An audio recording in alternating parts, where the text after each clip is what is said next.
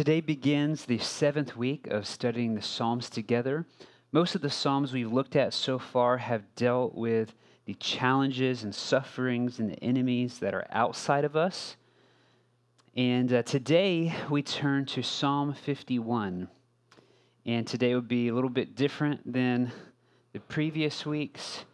Uh, it most certainly will not be uh, a chipper, fun day because Psalms 51 is pretty serious. It deals with some very complex, very intimate, uh, pretty some scandalous sins.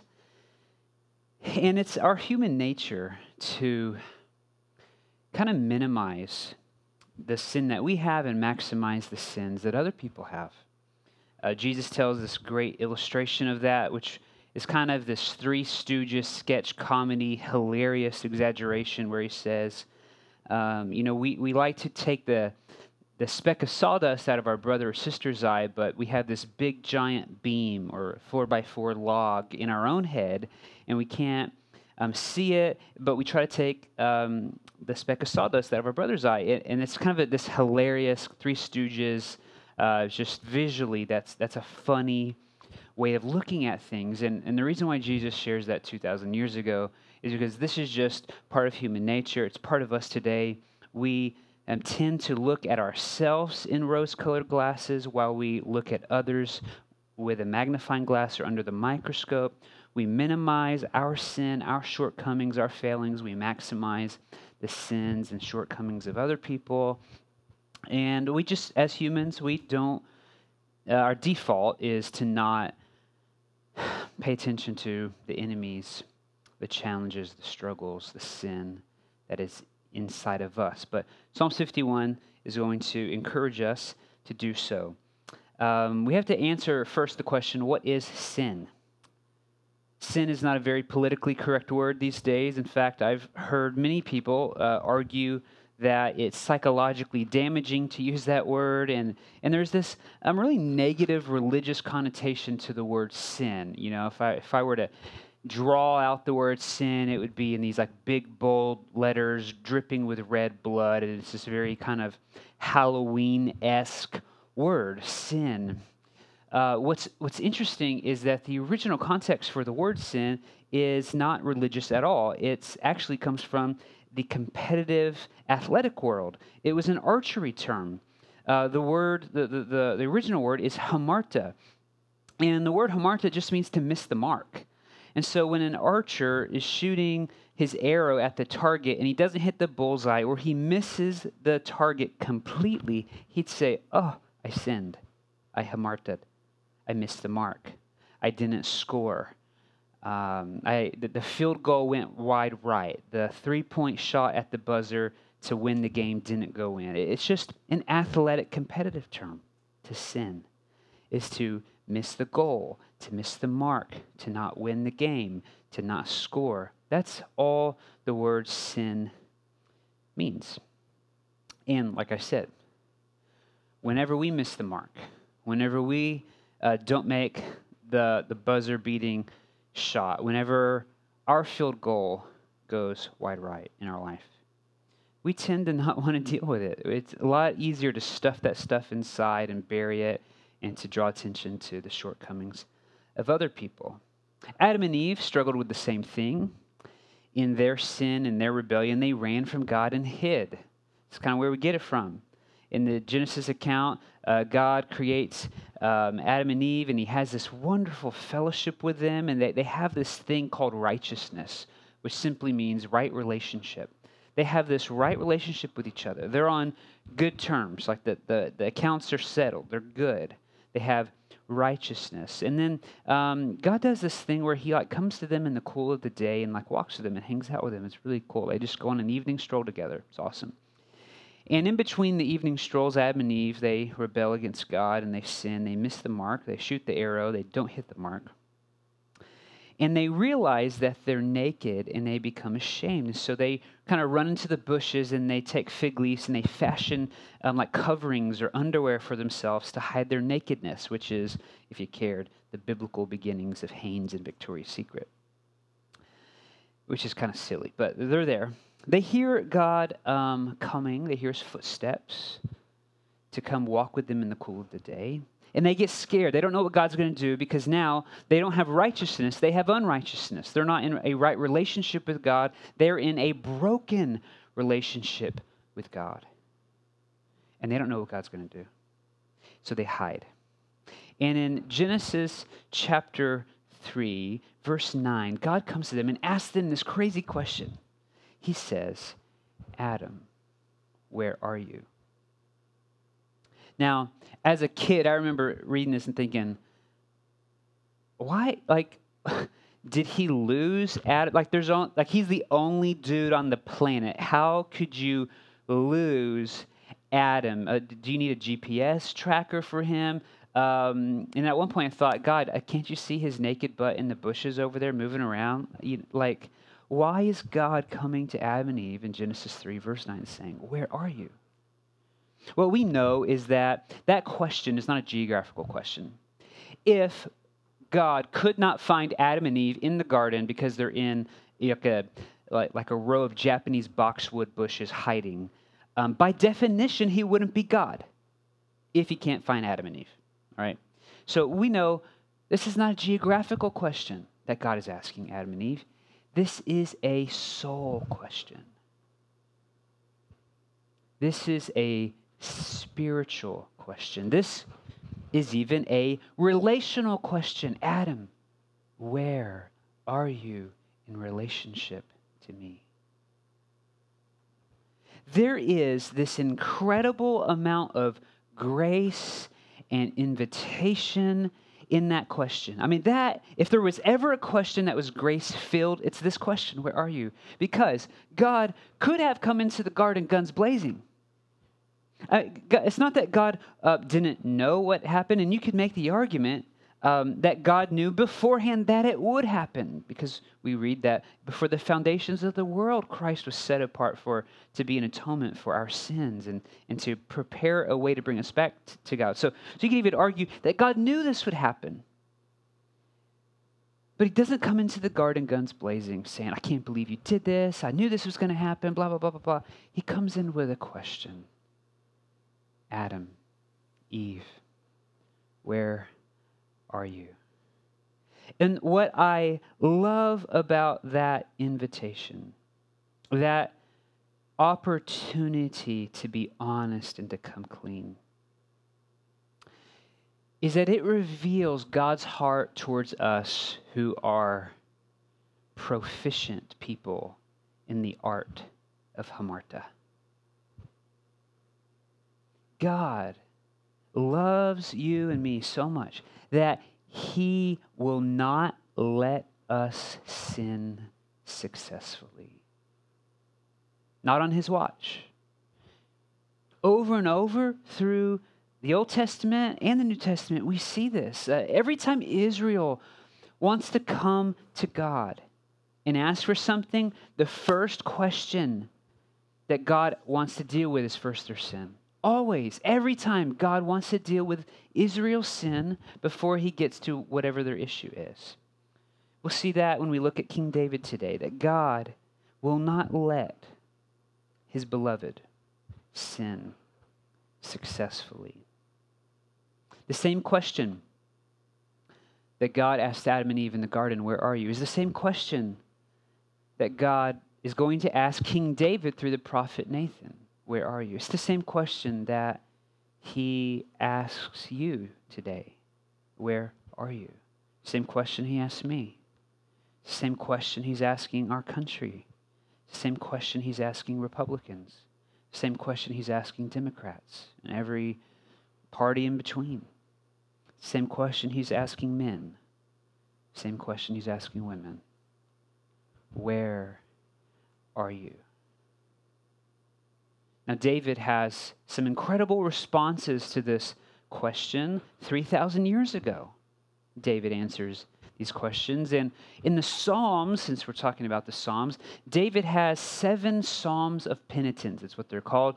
Uh, if you care, it's Psalm 6, 32, 38, 51, 102, 130, and 143. Those seven Psalms by David are collectively called the seven Psalms of penitence or the, the seven Psalms of repentance, however you want to phrase it. And of course, Psalms 51 is the most well known because of the stakes and because of the situation and the controversy and what happened.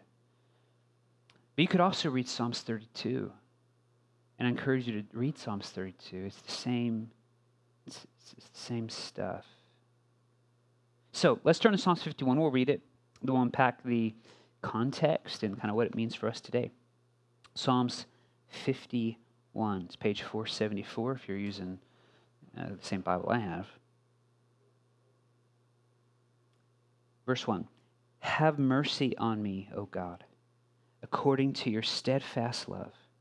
According to your abundant mercy, blot out my transgressions. Wash me thoroughly from my iniquity and cleanse me from my sin.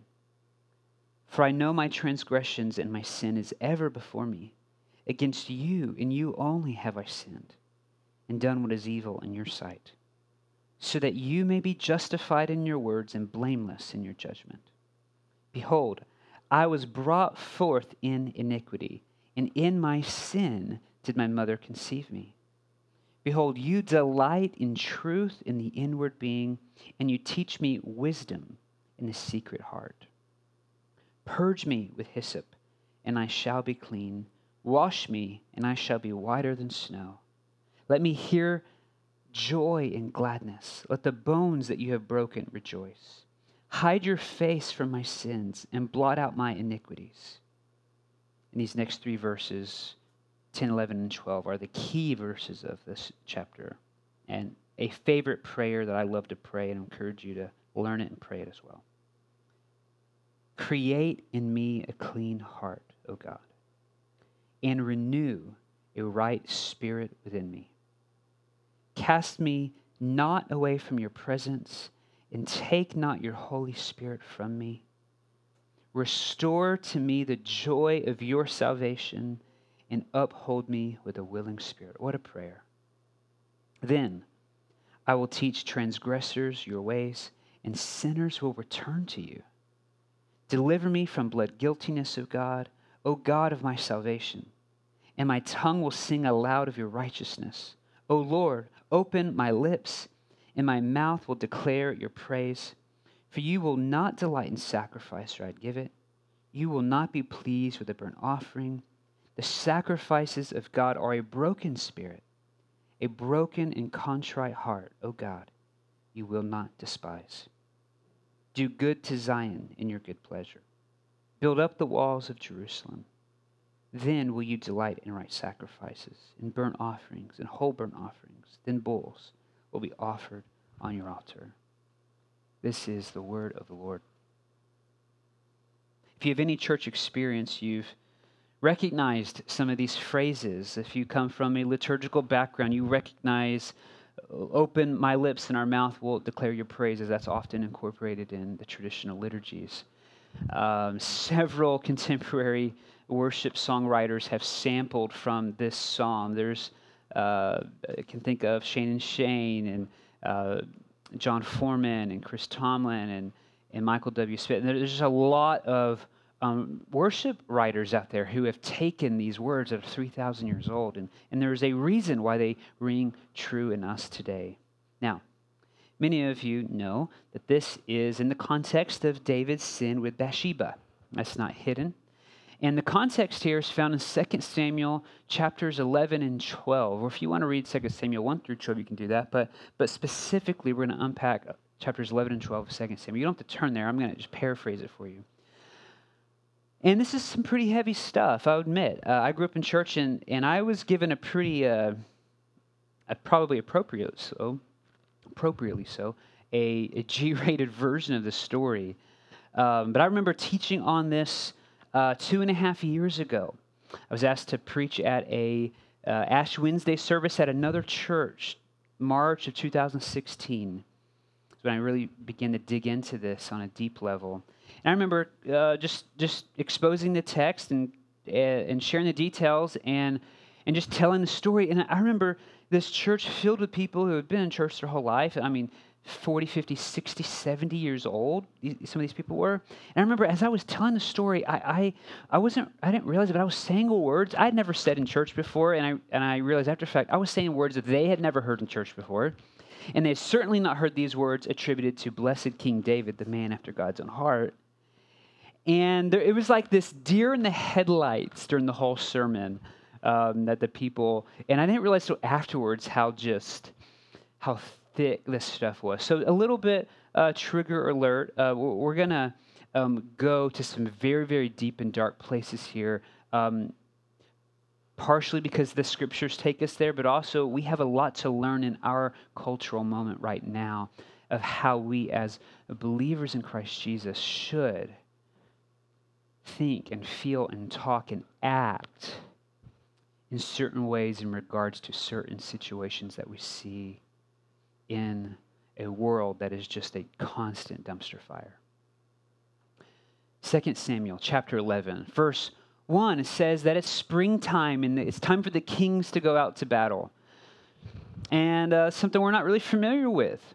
Our kings don't go out into battle. We hire a secret service uh, to protect our kings. We have like a second Air Force One just to throw anybody off. Uh, like, like we do, we spend a lot of money put a lot of effort in protecting our quote unquote king, our leaders. And I think we've learned that. It's probably not great to put the one in charge out in, in harm's way.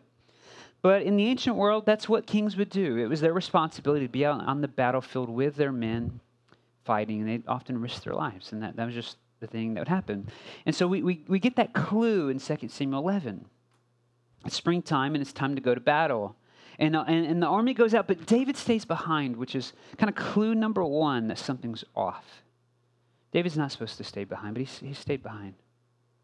And then the story tells us that he's, he goes to his rooftop and he um, sees Bathsheba bathing, and, and, uh, and often the story is told that he, you know, um, that they kind of fall in love. They have this affair, and then, uh oh, she um, gets pregnant. And and he's got this issue on him. But but what we what we know is that um, it wasn't quite like that. And in fact, if you read um, if you just read the text in 2 Samuel 11, I, I would just challenge you, please, can you please find me some evidence of, of like chocolate or roses or some hint of romance um, or at least a relationship some some Sinatra, Italian food, pasta. Like I, I see no ingredients of romance in this text.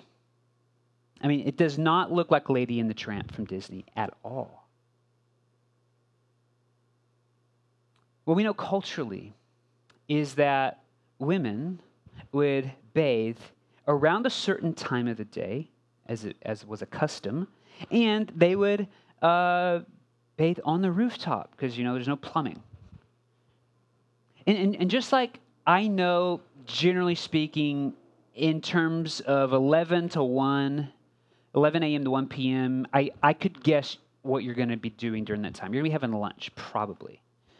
I could guess in the morning sometime, you're going to be in your bathroom brushing your teeth, right? Like we all have these just um, these high hygienic functions that we do around the same time, in the same place, you know, give or take, right? It was like that in the ancient world with bathing. Okay, so w- what you got to know is that David is not taking a day off and he's up on the rooftop praying and he's, you know, sipping a latte, catching the sunrise, and then out of the corner of his eye, he accidentally sees this woman bathing and he falls into lust. No, David knows where women bathe and what time women bathe. And so the picture in 2 Samuel 11 is a man who's rich and has a lot of privilege and who's in charge. And he abdicates his leadership responsibility as a man of God. He, he, he first refuses to walk in what God has called him to walk in, to love and serve his people sacrificially. He's not doing that. He retreats, and then he intentionally and purposefully engages in what you could only call premeditated life pornography. I mean, this is the equivalent of hiding a camera in a hotel room to spy on a woman when she's not aware of it. Like he is masterfully and intentionally getting crafty so that he could see a woman in her privacy without any clothes on. That's what David is doing. He sees her, and something within him says, That's mine. I'm entitled to it. I want it. And then in verse 4 of 2 Samuel 11, it says, So David sent messengers and took her. And she came to him, and he lay with her. Now, again, the flannel graph I was given in children's church was like they had this romantic affair, and that David was an adulterer.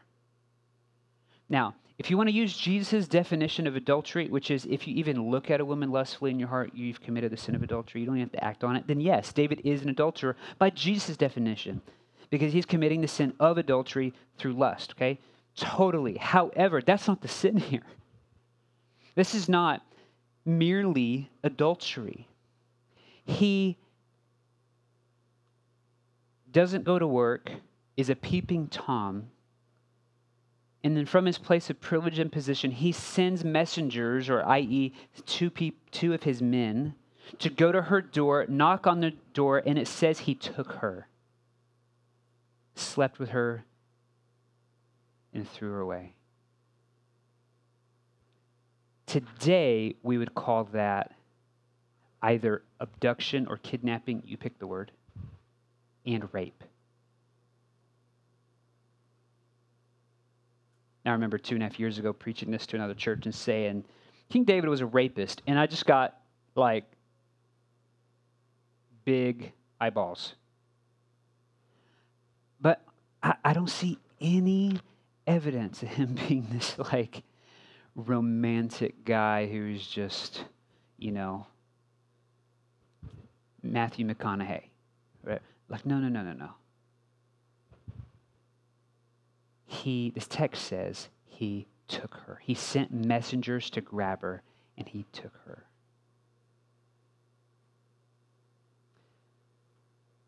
Then he throws her away, sends her back. This, by a man we call a man after God's own heart.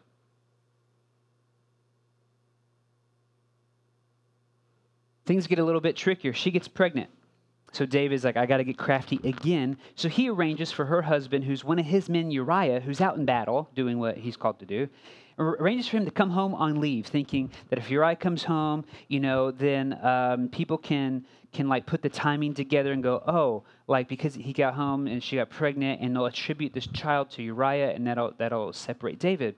But Uriah does this incredible, unselfish thing, and he, he has such loyalty and respect for his men that he that he refuses to go home to Bathsheba, and he sleeps on David's doorstep. Like he will not go home. He's just a great man. And so now David's got a, a, a, another problem. So David sends Uriah back out to battle, and he arranges um, for Uriah to, to go to the front lines, and then they pull, they support, and basically leave Uriah out stranded on, on an island, and they engineer him to be killed in the heat of battle, making it look like an accident. And David succeeds in conspiring for the murder of Uriah.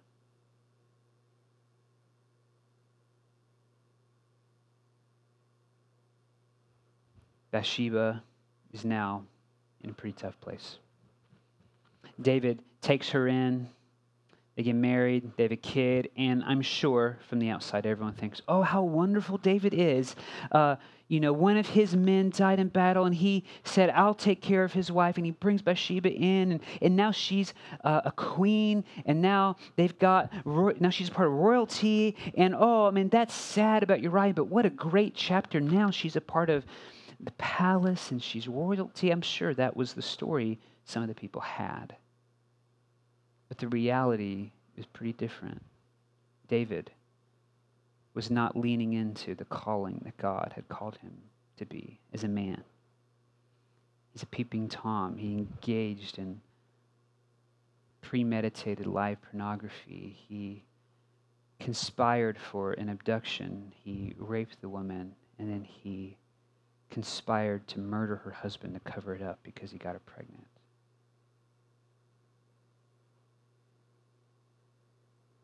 Now, the last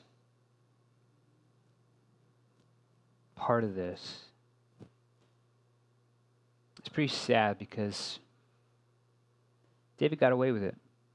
I mean, for at least a year, nobody really knew, or at least those who were close to him didn't say anything, or for whatever reasons, the systemic nature of how this thing was set up. I mean, honestly, if you even knew about it, if you were one of the messengers or if you were part of the army and you knew the real story, uh, you've seen David act.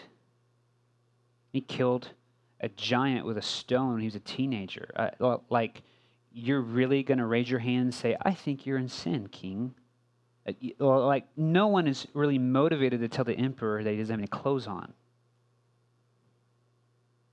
So there's also the systemic sin that's going on in that the king is out of control and there is really no way to deal with it because you're probably going to die just like Uriah.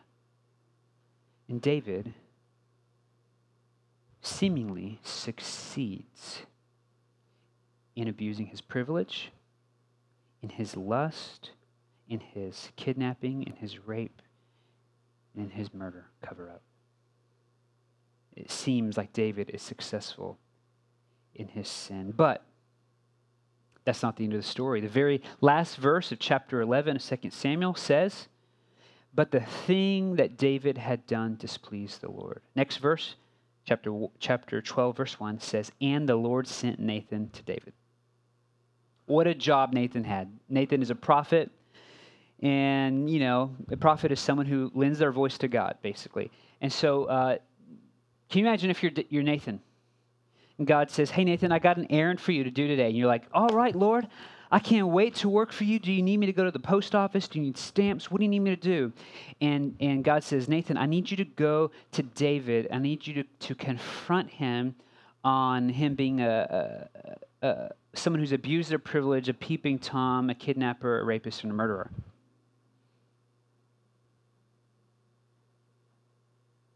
Um, you sure you don't need stamps from the post office? I mean, like, Nathan for sure has to think if I go to the king, if I go to the palace and I confront the, the man in charge with these heinous sins, which any one of them would be awful, but all five or six of them combined are awful. What do you think Nathan's thinking? He's thinking, knowing what happened to Uriah, there's a good chance Nathan sleeps with the fishes after this conversation. There's a good chance he's um, next to the body of Uriah six feet under. This is essentially like a suicide mission that God is asking Nathan to go on. But, but this is how serious God takes the sin, the hamartia, the missing of the mark that David has done. God's not cool with it. It'd be the equivalent of like um, some like random pastor, God saying, I want you to go to the White House and start confronting people on their sin. Like, you think it's going to go well. I know none of you can imagine that that would even need to happen, but, but just try your, just try, okay? Nathan goes to David, and he's smart, he's wise. He uses this parable to, um, to confront he didn't just walk in guns blazing. He comes to the king and he tells him this parable. But what's interesting about this parable is that it's not a parable in the context of sexual sin, which is what I would have done. But it's, the, it's in the context of the rich abusing the poor, the rich abusing their privilege and their position and their wealth, is the story that Nathan tells David. And he t- essentially tells him about this man who, who's abusing um, this poor man and, and, and is um, kind of abusing the, the the, the lone lamb that this poor man has. And, and, and this story enrages David.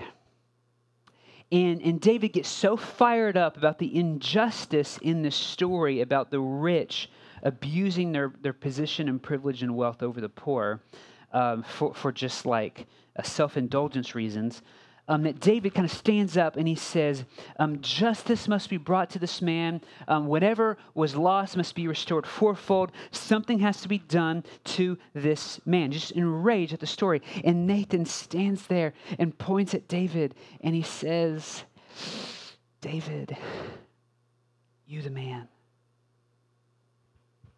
You, you are the man. That's what the text says. You are the man. And he's, he's trapped David. And essentially, what God is doing through Nathan is the same thing God did with Adam and Eve is he's saying, David, you're hiding, you're in the bushes, you've manufactured all these stupid things to cover up your sin. And it's not working. I can see your naked butt in the bushes. David, where are you? That's the question Nathan is essentially asking David. Now we're reading stories like, what's going to happen? Like, what is David going to do? I mean, he's got probably at least three options. One, he can deny it all. Two, he can admit it and then just kill Nathan and add him to the to the toll. Or three, he can confess his sin, repent, make a U-turn, change his mind, and come clean, come honest.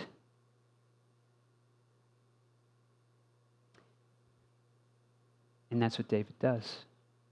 He admits what has happened, does business with the Lord, and at the very end of the story, Nathan comes to David and he says, You are forgiven. The Lord has had mercy on you. However, there's going to be some consequences. And what we know about the story of David is that his family was jacked from there on, his kingdom was jacked from there on. There was constant division and heartache because of this. And while David was forgiven and redeemed and restored, he still had to suffer the earthly consequences in his family and in his career. Just because David was a man in charge didn't mean he got a free pass for his sin. Yes, he was forgiven, but also there were real consequences in his family and in his career that he was going to have to reckon with. Psalms 51 is the response to all of that.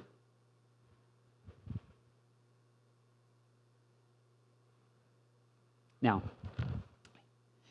here's what it means for us today. We live, for the last 11 months, we live in a Me Too world. And this might be a trigger for some of you. And um, unfortunately, um, this issue of sexual harassment and sexual abuse and rape and all this stuff, mostly done by, by men in positions of power and privilege. And it's not just done to women, but, but largely, like 90, over 90% are reported women.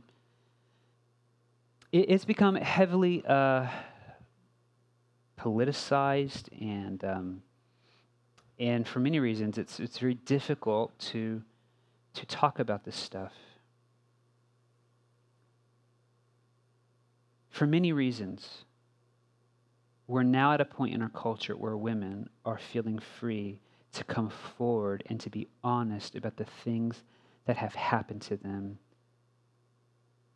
and it's for many men, it's surprising, it's upsetting, it's disorienting. And listen, it should be. If when you see this stuff on the news or you watch the Supreme Court hearings or, or any of that stuff and you're filled with these like crazy emotions and anger and frustration and deep sadness and grief and mourning and, and like a sickness in your stomach or confusion and all that, just, just listen that's okay because that's how bad this stuff is. It should cause anger. Now, the question is, why are you angry? That's really the question. But, but th- this should disorient us because this is not how God has designed life to work. And, and so when we see in our culture, in, in our, in our uh, business world, and in our homes and churches and neighborhoods, and even in the political system, where we see massive systemic cultural sin running rampant, and, and, and it's like coming out of the bushes, and we're seeing the depth and the breadth of how awful things are, yes, it should be disorienting because that's how serious the hamartia, the sin, is. I, I remember last November, I was um, out of town. It was at a conference, and I was staying with my best friend. And the next morning, I woke up and I saw the news that Matt of the Matt Lauer stuff that had come out. And then I think the next day, is like John Lasseter from Pixar, and, just, and it's just one after another. And I, I, remember, like, okay, Weinstein, yeah, that's not a surprise. Louis C.K., yeah, he's a sleazebag. That's not a surprise. But then you get like Matt Lauer, who's supposed to be America's gentleman. And then, and then, you know, there's lots of stuff that, that comes out, and, and I remember being just like shocked. And uh, I think the next week I was talking to some of the ladies in the church. I don't remember if it was Yvonne or Catherine or someone like that. And, and, and I was just like, oh my goodness, I can't. I, like I can't get my head like it's just every day there's a new high profile rich white male who is just this abusive pervert. Like I'm, I'm shocked, and and then I was shocked that they weren't shocked. And uh, and one of them said to me, and and and not, man, by by God's grace, I hope this is true. One of them said to me, Drew, like, yeah, you're you're shocked, but but that's because you don't look at women or treat women or use your position the way most men do. Which I hope is true. Praise true. I think it's true. But and, and and it was this like like hey, like you don't know what's out there. And admittedly, I don't. Admittedly, I, I don't. I don't sit back and think, man, I wonder how many women were sexually harassed this week in my church. I, I don't meet a woman um, or even a guy in a church that man and go, man, I wonder if they were raped recently. I, I, like I don't ever think through those terms. Praise God, but but but still, like so when this stuff happens, I'm just shocked. And and, and I know um, that for conservatives and, and, and for for Republicans that that the, when these social movements arise up, uh, typically uh, the left, for many reasons, uh, one of which they're pretty long on empathy, um, they, they, tend to gravitate to, to movements like Black Lives Matter or Me Too or, things like that. And, um, and, and the, the Republicans or conservatives seem to be on the other side of it. And, and so what I've noticed is that um, those who are um, like really conservative, um, e- even if they're like, you know, Bible believing uh, Christians, um, what I've seen is that for some reason, well, like there's been this like, uh, maybe, uh, I don't know, like this disdain or this, we're going to discredit or denounce or deny or just deny uh, like the credibility that it's come up from hashtag me too. But what, what i'd say one of the things that i'm grateful for from um, the, the, Me Too movement. And, and I don't know a ton of stuff about it. Um, I'm not like this Me Too advocate, but I think just as a pastor, stepping back, not um, being really partisan and not getting into the weeds of the agenda and the motives and, and all the political moves, just, just from far away, the thing I love about the Me Too movement is um, just as God um, came to Adam and Eve and said, Where are you? Just as God asked Nathan to go to King David and say, Where are you? I think that it is God's grace through social media basically outsourcing that question to every woman. And every time someone posts hashtag me too, what I see is the grace of God saying, Men, America, where are you?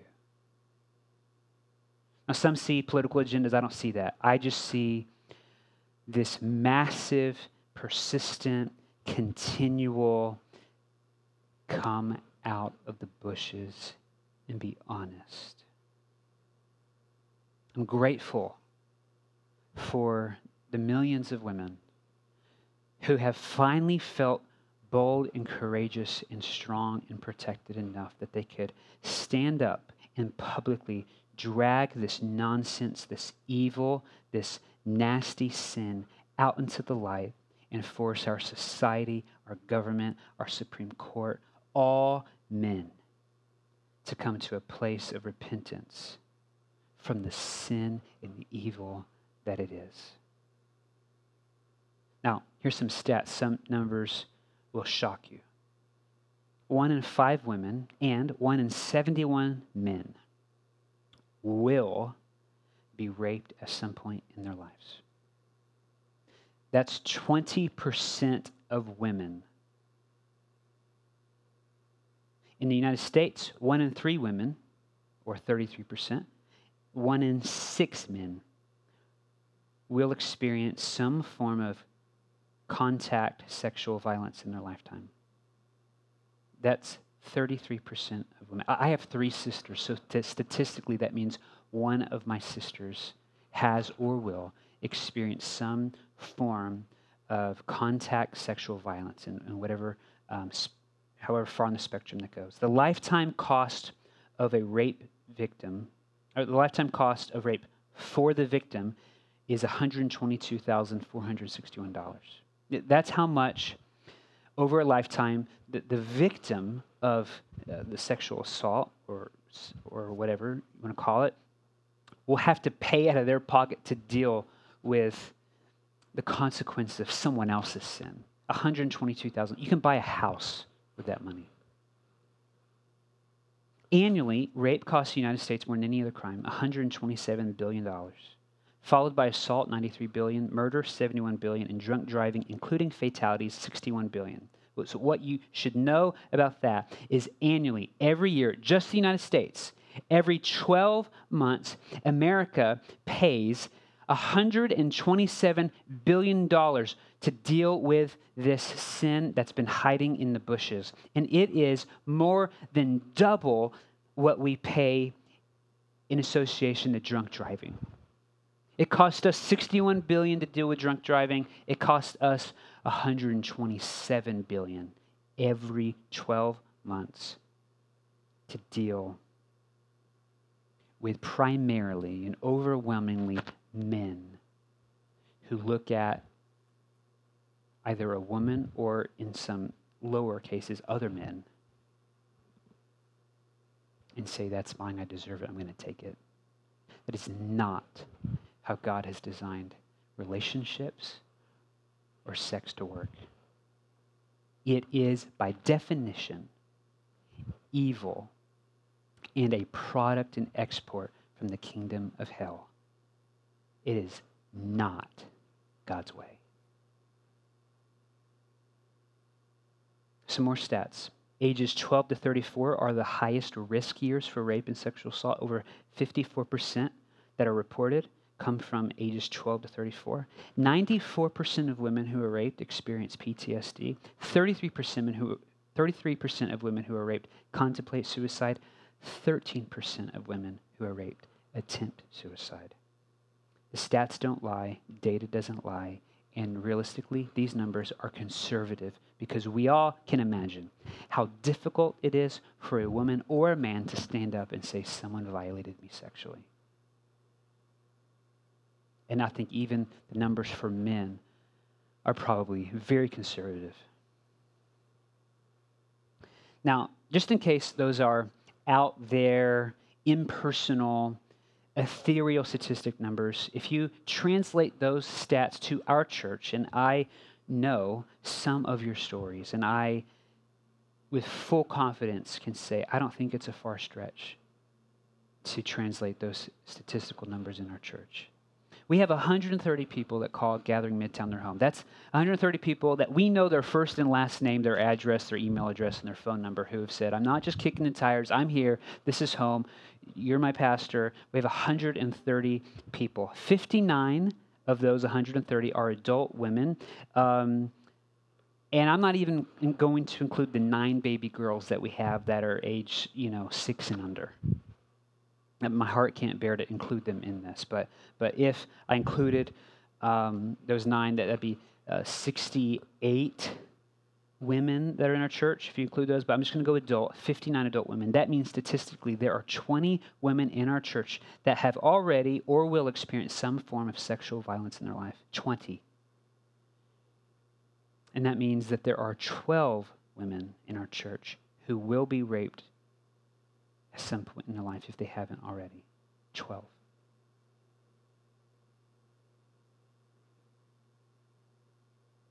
It's unfortunate that this issue has become so politically charged. I, I remember, uh, I mean, God has been um, speaking to me on this issue for two and a half years. I can show you a document that's time stamped March of 2016 where I began to write out these.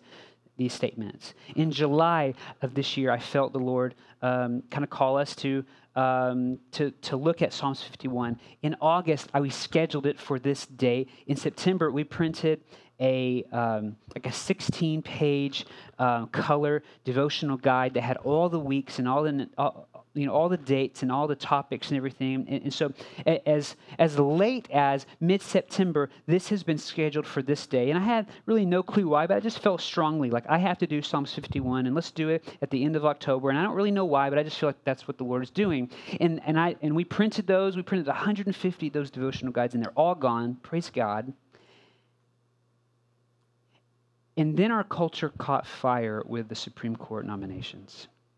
And as that began to unfold on TV, and as I began to hear men and women in our church and outside of our church talk about this, I slowly began to realize what the Lord has been doing in my heart over the last two and a half years on this issue and why He had really led me in July, August, and September to put Psalms 51 on this day. I went back and read some of my notes from March of 2016, and it is if it, it looks as if I wrote that stuff in real time during the Kavanaugh Ford hearings.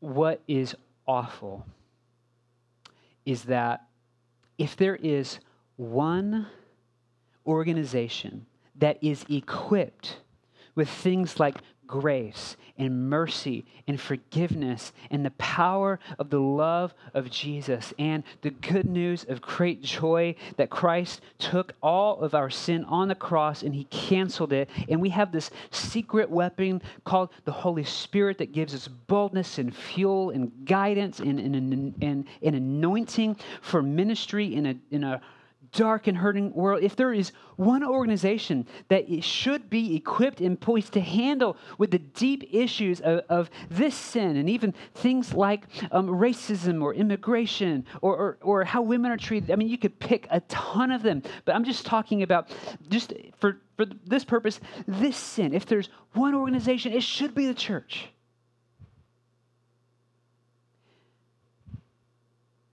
But honestly, I, I don't know if many of us know how to rise above the nonsense that comes from the left and the right to talk about it. In fact, when the Supreme Court hearings were going on, I did not encounter one conservative, which I'm one. I didn't find one conservative who could talk about what was going on with grace and with empathy and with compassion towards the millions of women and men who are being emotionally affected by the life circus on TV. A hundred percent of them immediately went to can't believe Nancy Pelosi held on to that letter, their agenda, this, this, this, and, and it was all about the sin of the, the Democrats which I'm not saying they're innocent, but I did not find one conservative who said, This is how women are being treated. This is not okay. And if there is, a swath of people who have a conviction for holiness and sexual purity in the sanctity of human life, it should be the conservatives. Now, if that makes you angry or stirs you up, may I just suggest before you go guns blazing on someone else, perhaps that might be a giant warning sign that the Lord desires to do a deep work of healing and repentance in your heart on some issues.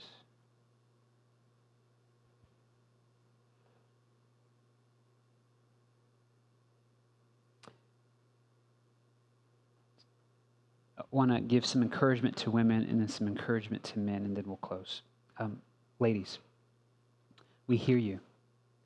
We honor you. We respect you because you carry a piece of the divine image of God. He created them male and female in his image, and you carry a piece of the image of God. Therefore, we honor you, we love you, we respect you. You're not lesser than.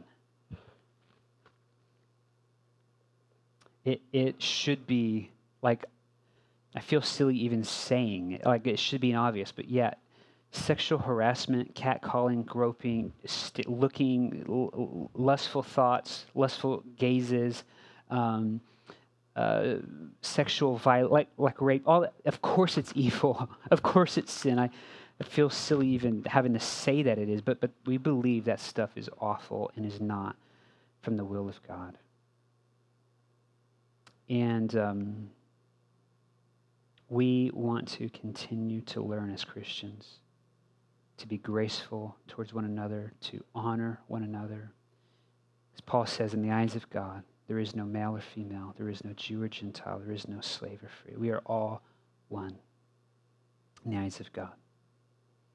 In the last year, or even in the last month, there's been a lot of things that have been brought to the surface because of cultural events and events. And we are by no stretch experts in this, but we do care and we um, want to be people.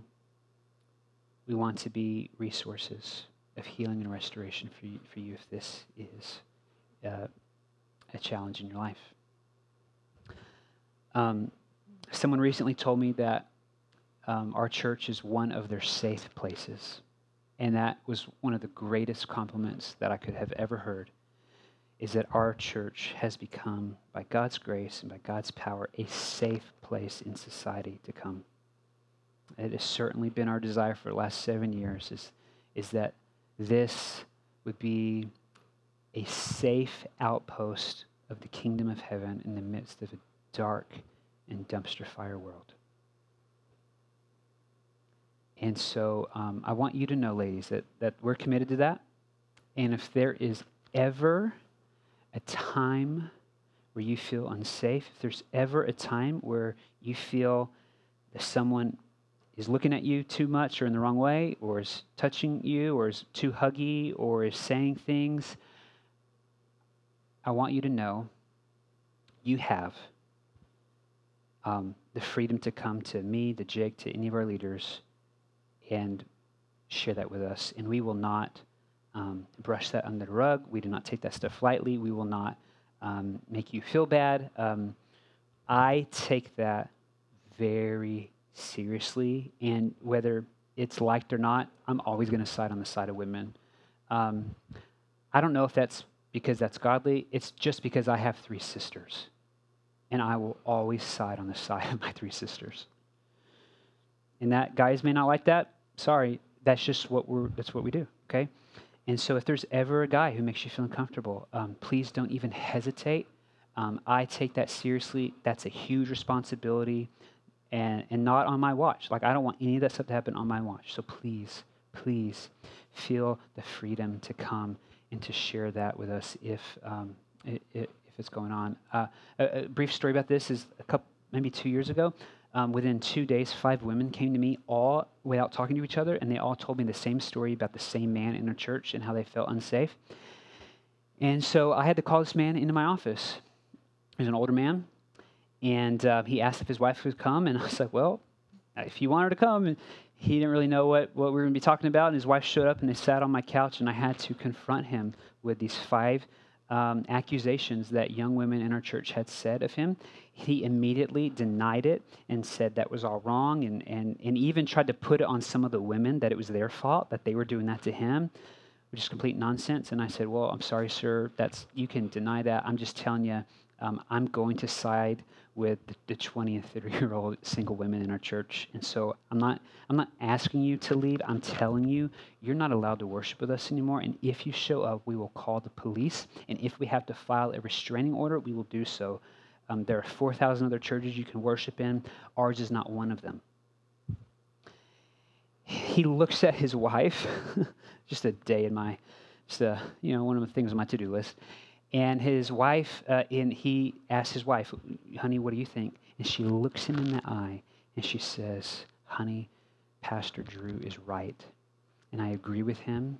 And I've seen what he's talking about. And I've tried to talk to you about it, but you won't listen and you always get defensive. He stands up, storms out of my office. She comes to me, hugs me, and whispers in my ear with tears in her eyes. She says, Thank you. It's like the hardest thing I've ever had to do as a pastor. Tell a man next to his wife, you're a pervert and you can't be here anymore. The next day or following days, his son calls me, and his son says, Drew, my dad's been doing that for his whole life in our church, in our in churches we've been part of, and you're the first pastor that had the guts to stand up to him and tell him no. And I just I know I just want you to know that I know that was hard, and I want you to know you did the right thing, and that I, as his son, appreciate you doing the right thing. Okay, all right. Um, ladies,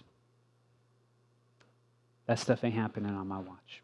As far as I can tell, if it's up to me, we we will have whatever difficult conversations needs to happen. I know that we've got a lot of young people, and there's a lot of attractive young single women in our church. And um, I know church is a great place to meet to meet a spouse. That's great. But but listen, dudes, if you're coming here for the sole purpose of hunting, um, you're not welcome. And you, there's, they have bars for that stuff. Do not come into the sacred house of the Lord to fulfill your sexual lust. We will not tolerate it or put up with it. I can see it a mile away. And I, I have no problem filing restraining orders if we have to. This will be a safe place for all people, but it will not be a safe place for sexual predators. We take that very seriously. So, women, we hope that you're encouraged with that. Men, um, I want to ask you to do two things and, and simply just to join me in doing these two things. I recognize this is hard to hear. This is hard to come to grips with because um, I think if you're just a godly man, uh, you, you, don't think this way. You, you, at least, or at least you don't want to. Okay, and so um, there's two things that I have learned in the last several months to do, and that have has is beginning to bear lots of fruit. The first thing I want to ask you to do as a man is to take on the posture of a humble student before being an arrogant critic. What we need more than anything is humble, listening men who are curious and who are students, not arrogant critics who are fixers. It's just not helpful. Learn to ask questions. Learn to be inquisitive and curious. If it helps you, imagine that God has called you to be Sherlock Holmes and be a detective and buy a little notebook and take notes and, and try to do it that way. But listen, you need to recognize that if you're a man you live in a different world than women do. You have a complete different set of expectations and biases and opportunities and benefits of the doubt. And if you're a white man, doubly so. And I'll say that to throw guilt on anyone. I just say, like, listen, I, as a white man, I live in a very different world than a black woman or a Hispanic woman. I, just very different. We, we live in different worlds. And you need to understand that. Okay, the second thing I want to ask you to do is to be sensitive and attentive to the women in your life. You have probably a mother, sister, auntie, cousin, a wife. You have sisters in Christ in the church. You have women all around you. And it would be helpful if you were just attentive and led by the Spirit and sensitive to those women. I was talking to a young woman in our church the other day, and she was sharing um, kind of her pain with everything and, and, and was talking about how difficult watching the hearings were and all this stuff. And then she said, But the most hurtful thing out of all that was not things our president said, is not things that happened with the Supreme Court, um, is not um, how our government acted. Um, the most hurtful thing was that her dad hasn't even called to ask her how she's doing.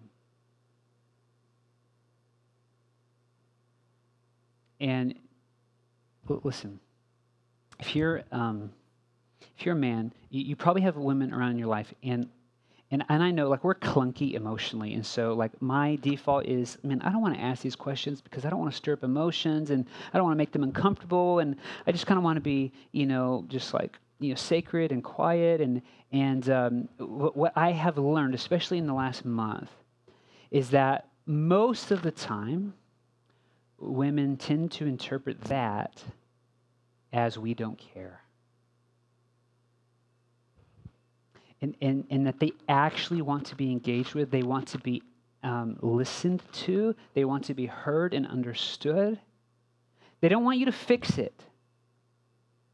They just want you to listen to them and they want to feel equal with you. And I know that that's hard. That's why we have the power of the Holy Spirit available. Now, well, practically, that doesn't mean like start asking all the women in your life if they were raped. Don't do that. You can just simply say, "Hey, have you been the last month with, with the with with the, um, the Kavanaugh Ford stuff? How how what do you think the last year with the Me Too movement? What are your thoughts on that? I mean, there are ways, you're smart guys, there are ways you can ask appropriate questions that will lead to some deep, graceful conversations that can only happen with the love of Christ and the leading and power of the Holy Spirit. And I, I again, I, I, know there's some relationships that aren't on that level yet, and there's some relationships where um, there's just a, a, depth of brokenness and, and a lack of wholeness, and so that can't happen. But there, if you have healthy and mature relationships um, you should be able to begin having those conversations. And so, one, take on the posture of a humble student, and two, be sensitive and attentive to the women in your life. Back to Psalms 51. David asks for three things. And uh, you really, I don't even, it's such a great psalm, I don't even need to preach it. There's just three things David asks. The first seven verses, David says, Cleanse me. Verses 8 to 12, he says, Restore me. Verses 13 and 19, he says, Use me. Cleanse me, restore me, use me. It is only by the power of the blood of Christ shed on the cross 2,000 years ago that we can be clean. There is nothing you can do to make God love you more. And the gospel is that there's nothing you can do to make God love you less. Just like King David being a, a rapist and a murderer and a, and a kidnapper didn't make God love him less, there is Nothing you could ever do to make God run from you. That is the good news. It just as he asked Adam, Where are you? As he asked King David, Where are you? He's asking you today, Where are you? Come clean. I mean, AA gets this right. The first step to recovery is admitting you've got a problem. Come clean.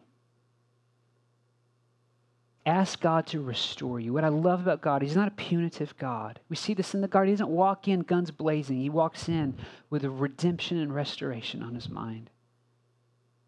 Now, now here's like the crazy thing. Like, in, in, a lot of us saw the stuff with Michigan State and, and, and the, the Olympic gymnastics program and Larry Nassar, and it's all disgusting and gross. And I think the only word to describe Larry Nassar is a monster. But here's the deal God died for him too. While Larry was still a sinner, Christ died on the cross. And that it is God's desire to bring forgiveness and to bring a, rest- a restoration of life to that man. quite honestly, I don't want that. I would not vote for that. Lock him up, put him in a prison, let him burn in hell. That's my disposition towards that guy. Listen, while we were still sinners, Christ died for us. And God is not punitive, He's redemptive. Yeah, Larry has a lot of consequences, and he's probably should probably not ever getting out of prison. He shouldn't get out of prison.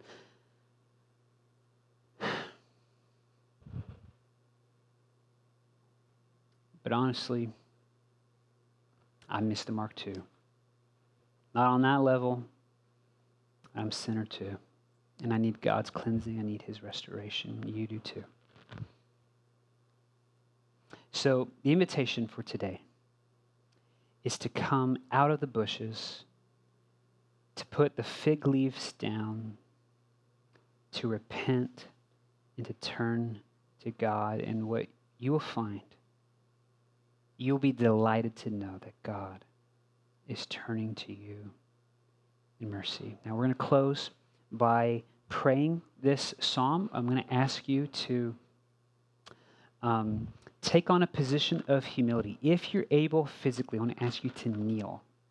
Um, if you can't kneel, uh, like lean forward and bow your head or you know fold your hands. To just take on a physical posture of humility. And the reason why we do that is because there's this like spiritual trick that the spirit often follows the body. Um, it's easier to be humble when you're kneeling than when you're standing. Um, it's hard to be arrogant and proud when you're kneeling down. Okay, so, so like when you lift your hands and surrender, it's hard to be arrogant when your hands are raised. Okay, um, you know it's easier to be reverent and respectful when your head's bowed and eyes are closed. That, that's just the trick there. So I want to ask you to um, kind of accelerate that process by by getting on your knees, and we're going to walk through a series of confessions as individuals. We're going to have some time where we just, as individuals, look at ourselves, our sin. We confess those things. We ask for forgiveness. Then we'll do that as a church, as a body of believers. We'll do that on a corporate level, which is so profound and powerful. And then finally, we will do that on behalf of our nation. We will pray and confess the sins of our country and of our political system and of the left, of the right. And then we'll also pray for um, the millions of men and women who have been on the underside of this bad situation and ask for God's help, for God's comfort, for God's forgiveness and his deliverance, for his peace. Let us pray.